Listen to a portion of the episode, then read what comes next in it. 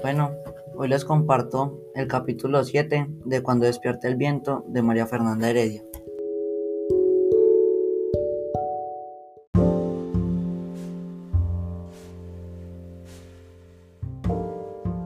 En la clase, las mesas de trabajo estaban diseñadas para los estudiantes, como tantas cosas en el mundo que no conciben la existencia de los solitarios. La silla que estaba junto a la de Josefina permanecía vacía y nadie hizo el intento por sentarse ahí ni siquiera con el propósito momentáneo de romper el hielo.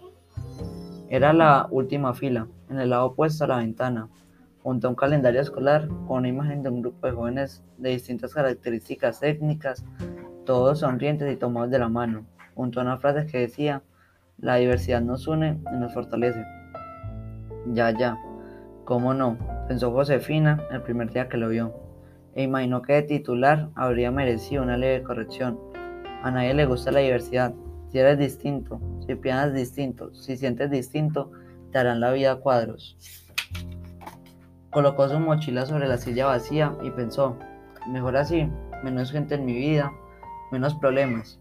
No quería más conflictos y se propuso ser transparente, ser esa alumna a la que años más tarde nadie recordaría. A diferencia de otros, ella no tenía miedo a estar sola, no, entraba en pánico cuando a la hora del recreo tenía que caminar por el patio sin compañía. Estaba acostumbrada. Su paso por el colegio nuevo era solo eso, un paso.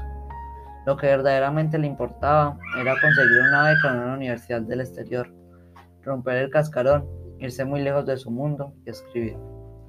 Aunque ya habían transcurrido varios días desde el incidente en la oficina de la directora, Kevin seguía al acecho y una mañana intentó un nuevo zarpazo. Al verla llegar, se cruzó con ella por el pasillo de la clase. Le dio un empujón y las mochilas de ambos cayeron al piso. La miró desafiante y le dijo, ¡Ey! Con cuidado, podrías provocar un accidente. Josefina se asustó, pero supo que si mostraba débil, le entregaría a Kevin el poder para someterla.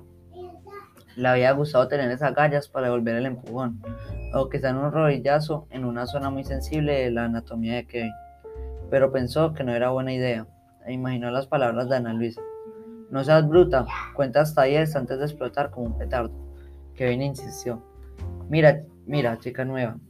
No sé en qué clase de colegio estuviste antes, pero aquí somos gente educada.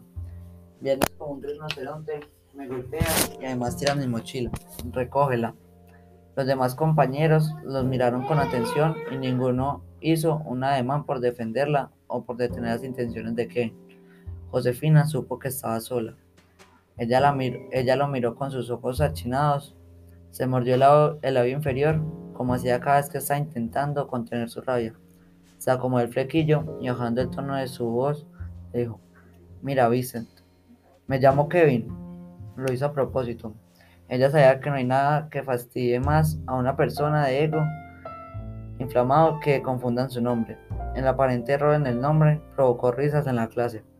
Bueno, bien, Kevin, Vincent o como te llames. No quiero problemas contigo, y si insistes me vas a obligar a hacer algo que no te va a gustar. Uy, qué miedo, contestó él. Yo te recuerdo lo que te dijo la directora, una más y estarás fuera. No te veo en la posición de amenazarme. No te amenazo, Brian. Kevin. Ay, sí, perdona, Kevin. No te amenazo. Pero si te vuelves a cruzar en mi camino, me veré obligada a... ¿A qué? preguntó el desafiante y acomodándose los caballos desordenados de la cresta. Entonces Josefina se aproximó para poder hablar y que nadie más se enterara. Sacó de su mochila una hoja de cuaderno y la desplegó frente a Kevin. Ella se veía una caricatura una mujer gorda de pechos descomunales y una tanga minúscula.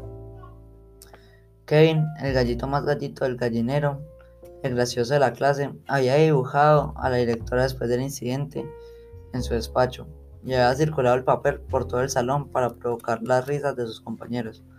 Más de uno había dejado su mensaje en él. Kevin, no sé cómo puedes dormir, dormir después de haber visto eso. De verdad la señora Briseño usa una tanga tan pequeña. Auxilia, es Godzilla en ropa interior. Guardé esto cuanto lo compartiste en clase. Soy la última de la fila. No me, obligues a que te lo muestre a...